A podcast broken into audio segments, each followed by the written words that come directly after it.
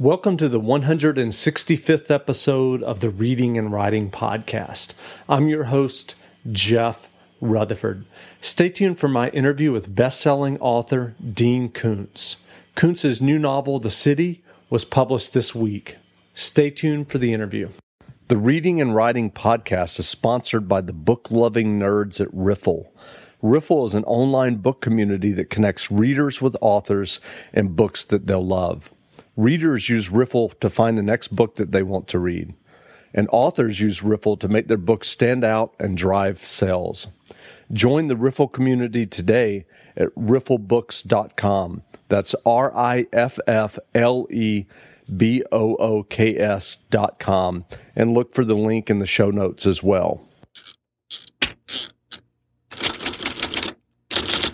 Well, welcome back to the Reading and Writing Podcast. I'm extremely excited today to interview Dean Koontz. If you've been in a bookstore in the last 30 years, Koontz almost needs no introduction, but I'll give you one anyway.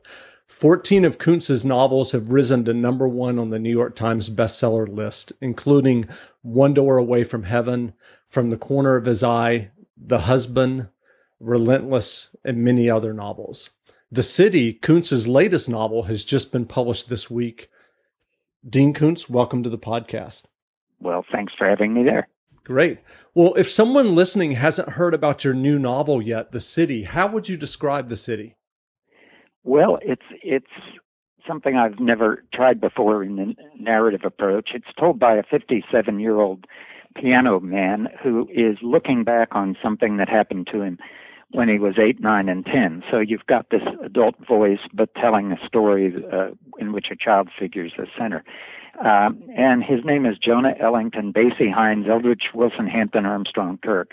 Uh, and most of those names would resonate with people who didn't know jazz or who didn't know big band music. But Jonah comes from a family of people uh, who are musicians, and rather good ones. His mother is a struggling singer. His grandfather was a well-known piano man.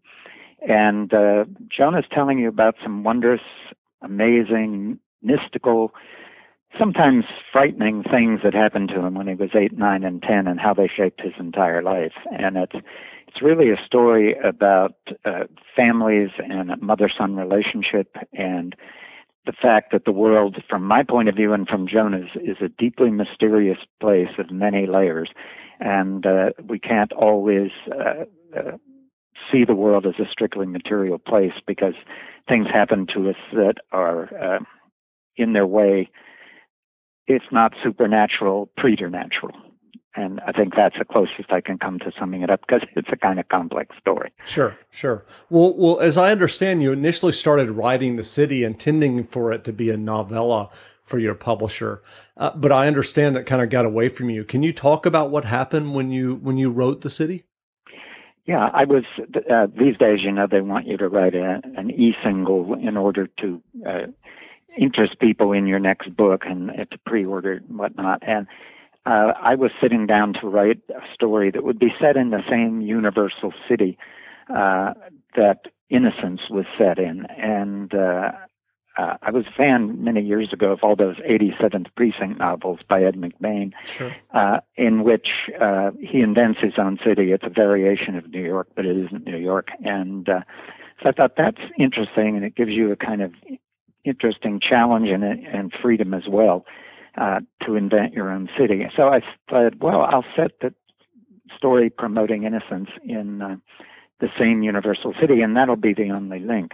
So I started to write it, and my publisher was waiting for it. And when I hit page 50 or 60, I realized, man, this isn't going to be a uh, novelette.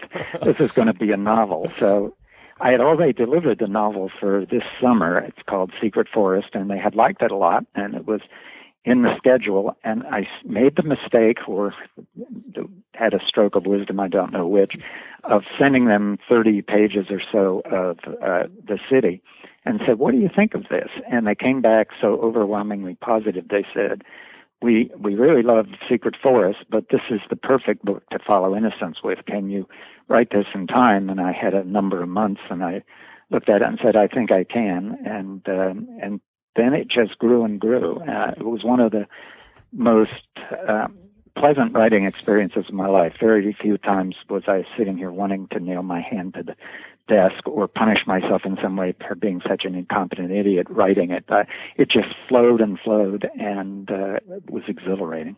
That that's great. Well, well, as you mentioned earlier, the the Jonah, the narrator of the city, is is a musician. Uh, what what connections do you see between music and your your own chosen art form, writing fiction? Uh, I think in all art forms, it, there's there's something there's a it's interconnected because it's an attempt at beauty. It's an attempt to portray the beauty of the world, or I think that's basically one of the core functions of uh, literature, even if it's it's meant to be dark and scary kind of literature, uh, which this book isn't meant to be. But I've certainly written some that were, and uh, whatever you're after, you're you're looking for some way to explain the world or an aspect of the world, and and to explore the world's beauty. And music certainly does that. Architecture does that. Art does that. Uh, and it's never been a surprise to me that every, almost every, I might not say every, every artist I've known uh, or illustrator has in his heart wanted to be a novelist.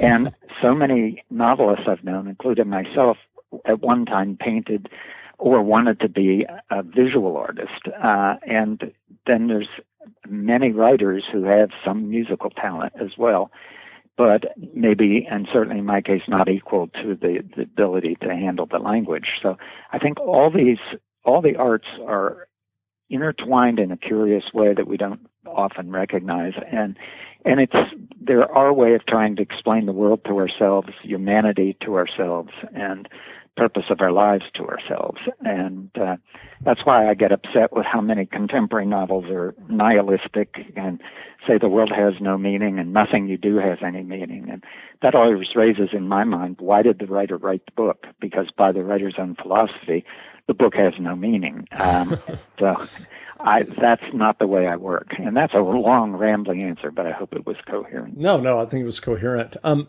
that that actually brings up a good point because I know just from from reading previous interviews and and um, articles that that you know, especially when you were starting out, that you you would read sometimes 150 to 200 novels a year as you were trying to, um, you know. Uh, uh, not only enjoy reading but learning the craft of fiction. I wonder, do do you find yourself reading as much uh, fiction these days?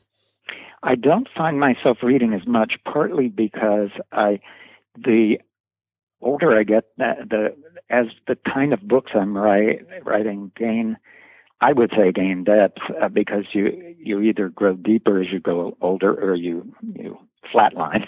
And uh, I when I um, uh, look at uh, an idea that I would write the last 15 years, say, as to one 15 years before that, uh, these require a lot more research. And so I find myself reading a lot of books about uh, the subjects I'm writing about rather than uh, reading fiction for fiction's sake. And uh, uh, but I still read probably 30, 40 novels a year. Uh, sure. So I don't give it up altogether. But yeah. yeah. Um, well, I know over the years you've changed from following an outline for your novels to to writing much more instinctually. What caused that change for you? And and and along those lines, do you ever find that you write yourself into a corner and have to back up and and throw away several chapters? Well, you know, I always wrote to an outline, but well, let's just say this: I would write an outline, then I would sell it because in those days I could I had sold enough that I could sell a book on outline, and then I would go away and write the book. And whatever time frame it was, six months, a year later, when I delivered the book, I would think it was much better in the outline because it, it varied from the outline. It veered off into different things and new territory, and it was more exciting to me. But I discovered that publishers and editors, they've had a year to think about that outline they bought, and uh, it's it becomes sort of it's what they expect you to deliver. And when you didn't deliver what the outline was, and you felt you delivered a better book, they were disappointed because it wasn't exactly what you had promised to deliver them. And at one point, I thought this is self-defeating, uh, and I'm not going to do this anymore. And the first book I wrote uh, without an outline was Strangers, which has at least 12 major characters and an extremely complicated storyline. And uh, I found it just astonishingly more satisfying to work without an outline, um, to just let the characters take over and see where this story would go. And curiously or not, that was the first book I had that was uh, a hardcover bestseller. And everything in the career accelerated rapidly once I stopped using outlines. The next book was a bigger bestseller. The one after that, bigger yet. And then the fourth one without an outline was my first number one.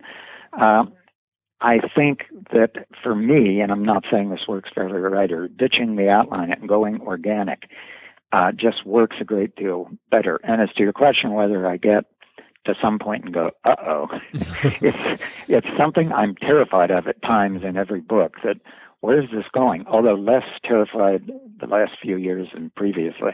Um, I always have moments of fear that this is going to end up without an ending or it's going to go somewhere that can't be resolved. But it always does work out. And because I write multiple drafts of a page before moving on uh, and write not a draft and then go back. I just stay on one page 20, 10 times, 20 times, 30, whatever it takes until I feel that that page is polished properly, and then I move to the next. I'm I have plenty of time to think ahead to problems, and I've discovered that the I might think there's a couple of big problems coming and there's no solution I can immediately see, but I've learned that the subconscious is working on it. And when you get to that troubling moment, you've got two or three solutions to it. So I've never had to back up and destroy anything. That's great. Well, well, I know that you, like a lot of writers, write your novels on a computer, but from what I understand, it's not the type of computer most people would expect with the latest software, the latest version of Microsoft Word. Is, there a reason you've kind of stuck with that familiar um, computer technology? Uh, uh, yeah, and I, I was on CBS Sunday Morning. Uh, the crew was here for about a year or two ago, and mm-hmm. uh, Anthony Mason did the interview, and he's really good interview, and they, they were a great crew, and they were here for two days. And the first day, we never got anywhere near my office, and the second day, they did this uh, uh, Steadicam, uh, so they didn't come in and see the office first, and we walked down the hall to my office talking, and the Steadicam guy in front of us. So I walked into the office, Anthony Mason looked at my computer and said, My God, what is that?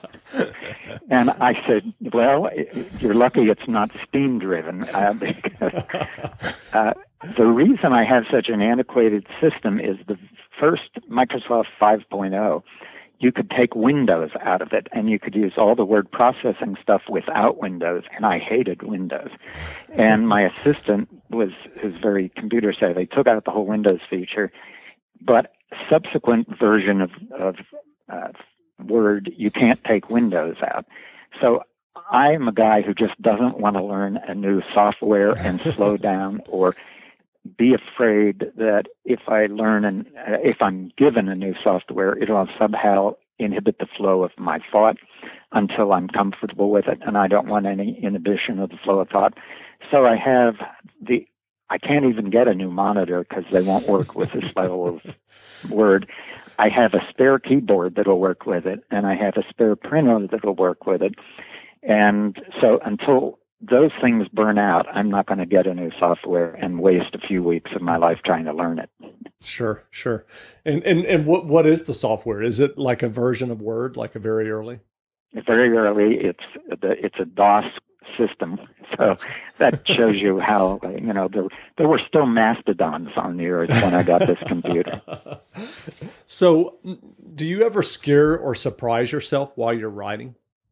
It's very hard to scare yourself. I think when you're writing, it's uh, something can happen. It maybe gives you a little chill. Uh, the, I think the closest I've ever come to uh, scaring myself was when I was working on Intensity and I was long from ever doing an outline by that time, and I didn't know where the lead character, China, was going to go. And there comes a moment where she escapes the, the, the serial killer in this story, and in fact, he doesn't even know she's there. She's been uh, following him, she's been uh, on his trail for a period of time, but now he's um, uh, she could, could escape. She could walk away. And instead, she gets into his motorhome again. And I didn't know she was going to do that. And I had to get up from the chair when it happened and just walk around the room a little bit uh, because it spooked me.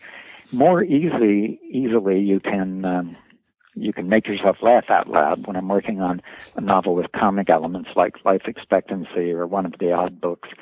Um, then I, I find myself sitting there laughing at some of the dialogue as if I were hearing it instead of writing it. Or you can move yourself to tears in certain situations. But I find that kind of thing much more likely than to scare yourself. Uh, and I have no idea why, but that, that's the way it is with me. Gotcha.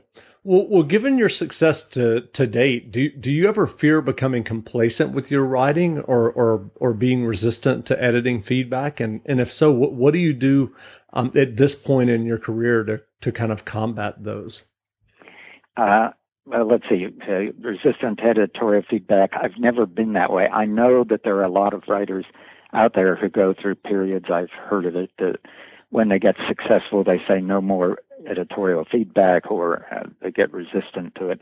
I've always had the attitude that uh, the cover of the book doesn't say by Dean Koontz with brilliant suggestions by. Uh, so it, if I take a brilliant suggestion from an editor, I'm the one that gets credit for it, so why wouldn't I listen to it? Uh, the practical truth of the matter is I uh, because I write the way I do and polish each page before moving on, and that comes out of self doubt, the feeling that I'm always somehow screwing up with this. Um, because I work that way, editors don't find much to do with it. But when they do, we, if I disagree, we'll have a good back and forth, and if I agree, I'll just take it and find a way to uh, to get uh, in there what the editor's asking me for. Um, it's um, see you had another part to that question but i just um, no it's okay. I was just i was just the the first part of it was do you ever fear becoming complacent given your success specifically in terms of your writing or and i guess related to that do you do you give yourself new challenges with each book? Well that that's been one of the I, I say to young writers if you know if if you really want to be somebody who tries to stretch constantly, get ready because you're going to run into publishers and editors who won't like that. Uh, um, when I was at Putnam and uh, was writing, really breaking through, I had a publisher who loved publishing writers who did the very same thing over and over again. And some of them could be wonderful at what they did, like Dick Francis. But I wasn't like that, and it we ended up in terrible brawls over it. I can remember when finally, there was a period where I said, look, I'm going to have to go somewhere else if there's not going to be a willingness to promote and push what I write instead of trying to push me into writing what is wanted.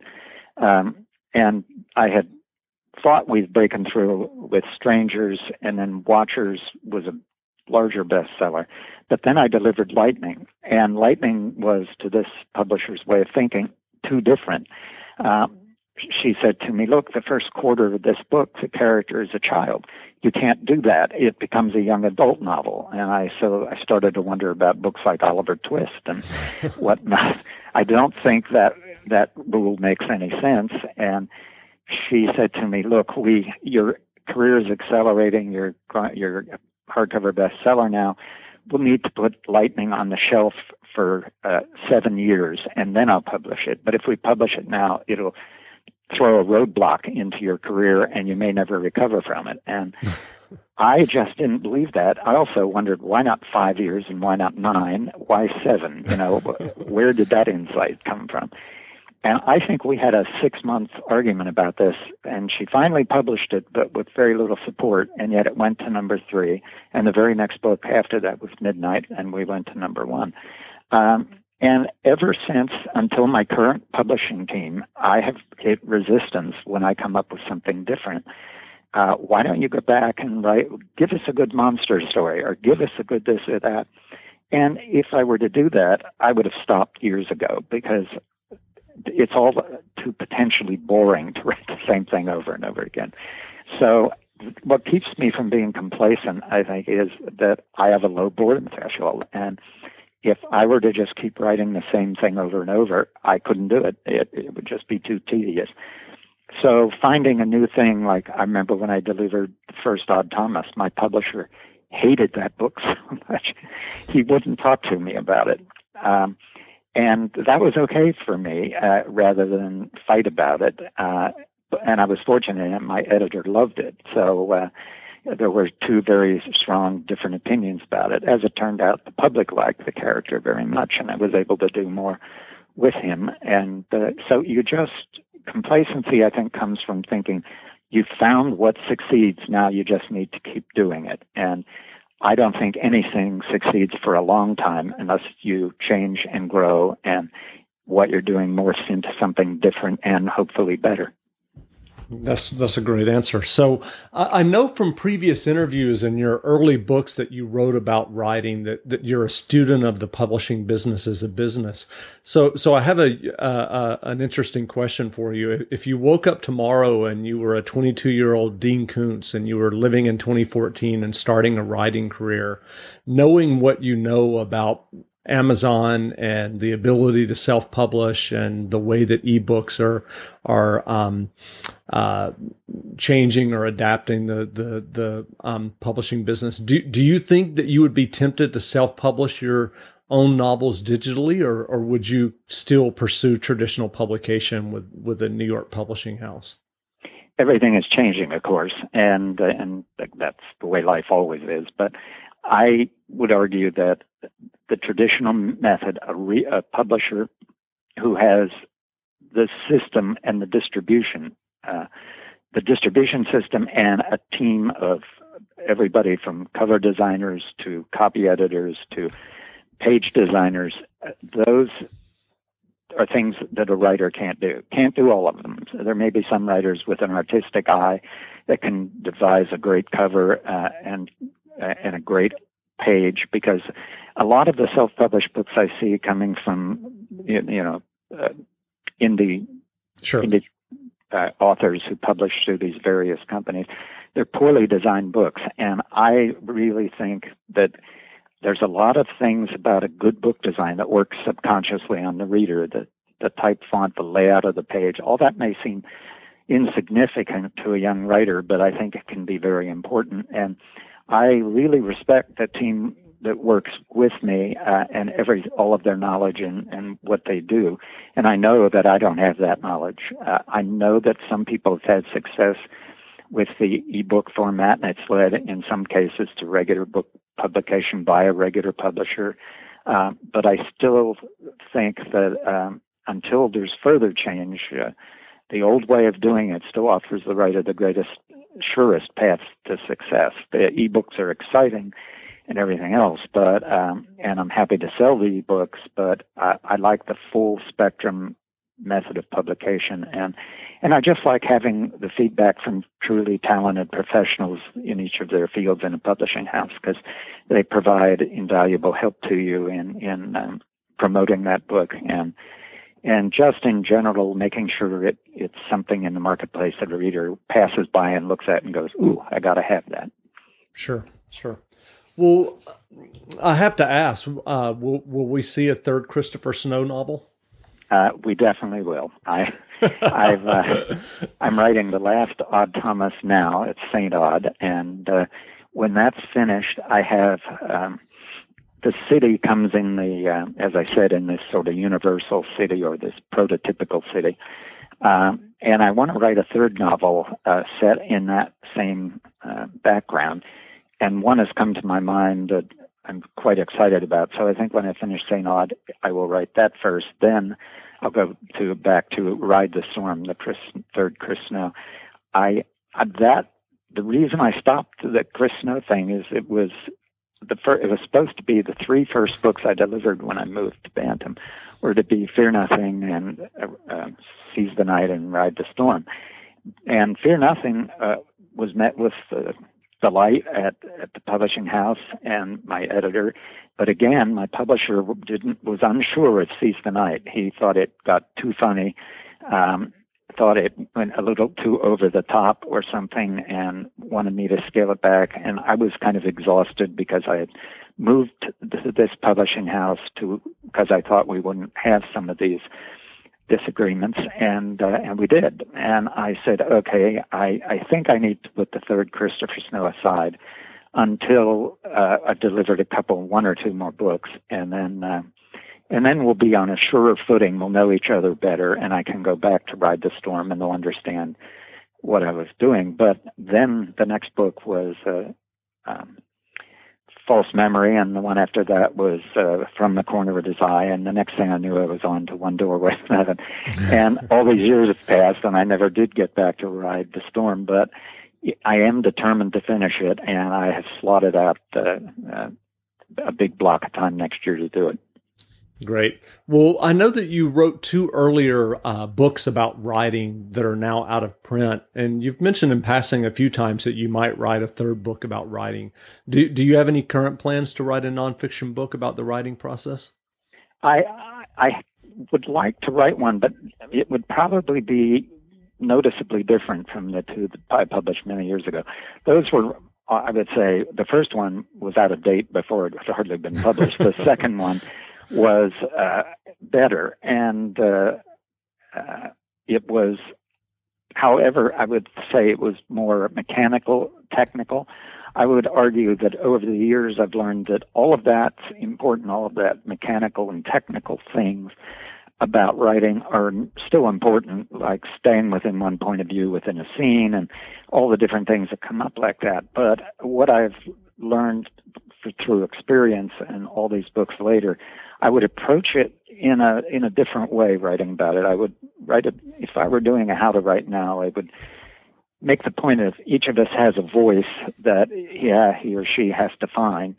And finding that voice is central to your work. And if you find that voice and it comes naturally to you and you you what young writers often tend to do is imitate what they like the most. Uh, and uh, that they get past that some sooner than others and that's what you have to do is get past writing what writing trying to write like things you enjoy reading and learning to write what's true to you who you are as a person what's true to your heart and that voice that is yours and not simply a kind of attempt to imitate a voice that you particularly like um, and so I would write about finding your voice. I'd write about all those elements that of writing fiction that are extremely mysterious. Uh, uh, for instance, where do you get ideas? Uh, I could do chapters, I think, on where ideas come from, and uh,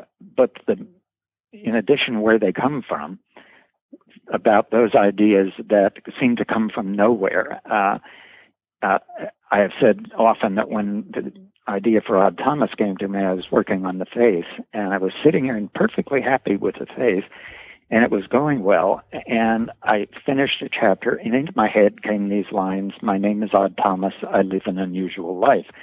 And it had nothing to do with the book I was writing, and I recognized it was an opening I, to another book.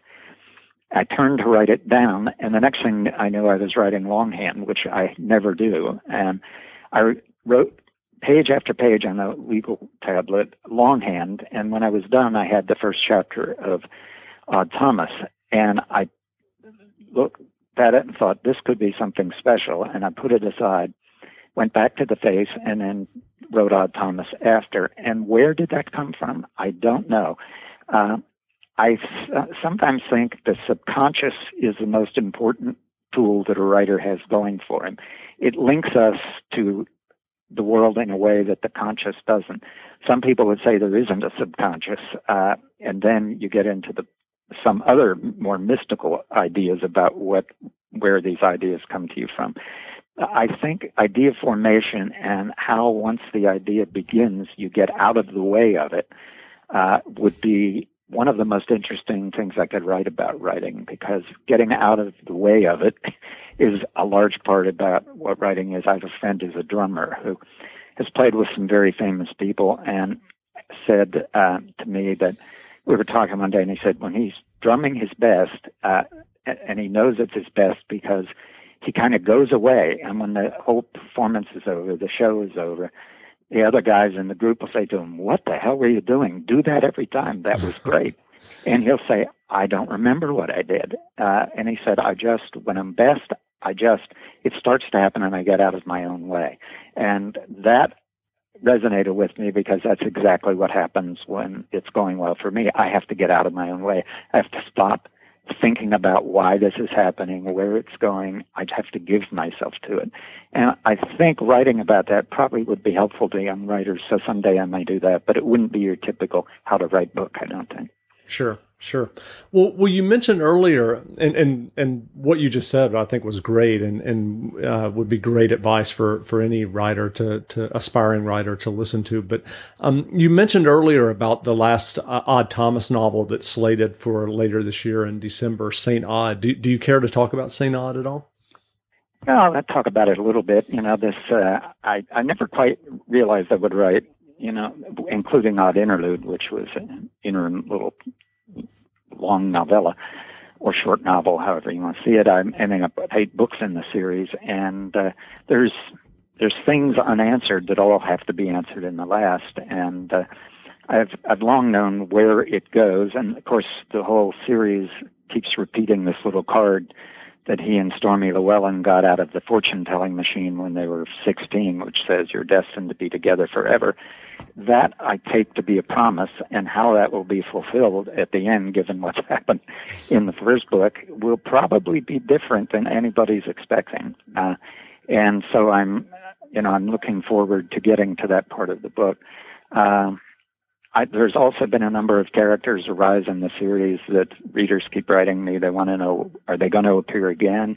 What happens to them, and so forth. And I want to fulfill some of that as well. Uh, so I'm it's a good experience sitting here working on it, but it's a, at the same time it's kind of a bad one, a sad one maybe is a better word for it because when you get really close to a character and it comes to the end of the story, uh, it does feel like you're letting go of somebody who was an actual human being in your life. Uh, and that probably sounds to some people like I should be institutionalized, but in fact, I might need to be institutionalized, but not for that reason. Uh, and the a character who comes that alive for you is a great gift, and it's it's a sad thing to let go of it.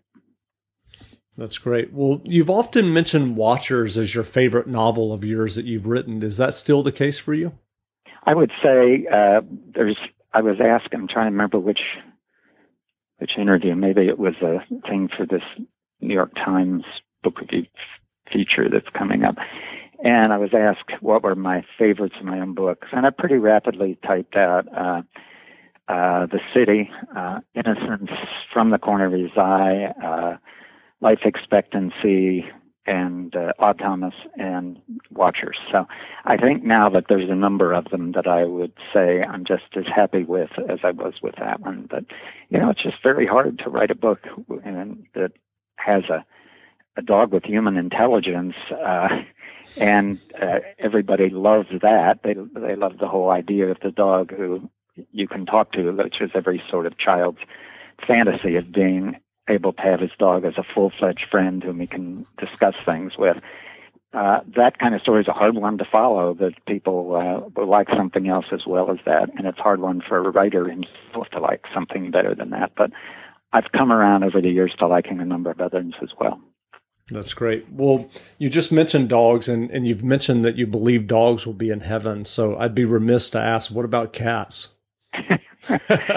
well, I love cats, but there is there's a problem with me and cats. I am so allergic to cats that if I were to walk, I sometimes I forget to ask a new acquaintance, "Do you have a cat?" Uh, because if I walk into a house where somebody has a cat, my I have I go into anaphylactic shock, uh, and it doesn't matter how clean the house is or anything else. It's the mere presence of the cat, and I my eyes start to swell shut, my throat starts to swell shut. I have to inject myself with two EpiPens in the thigh, drink a little bottle of Benadryl, and get to a hospital. Uh, wow. So when people say, you must hate cats. You don't write about them very often. and I said, it isn't that I hate them. They seem to hate me. Great. Well, again, we've been speaking with best-selling writer Dean Koontz. Dean's latest novel, The City, was published this week. It's in bookstores now, so go grab a copy. And as we've mentioned, the last Odd Thomas novel, Saint Odd, will be published later this year in December. And Dean, thanks for doing this interview today. Oh, thanks for having me there. It, the, the time went very quickly. It did. It did.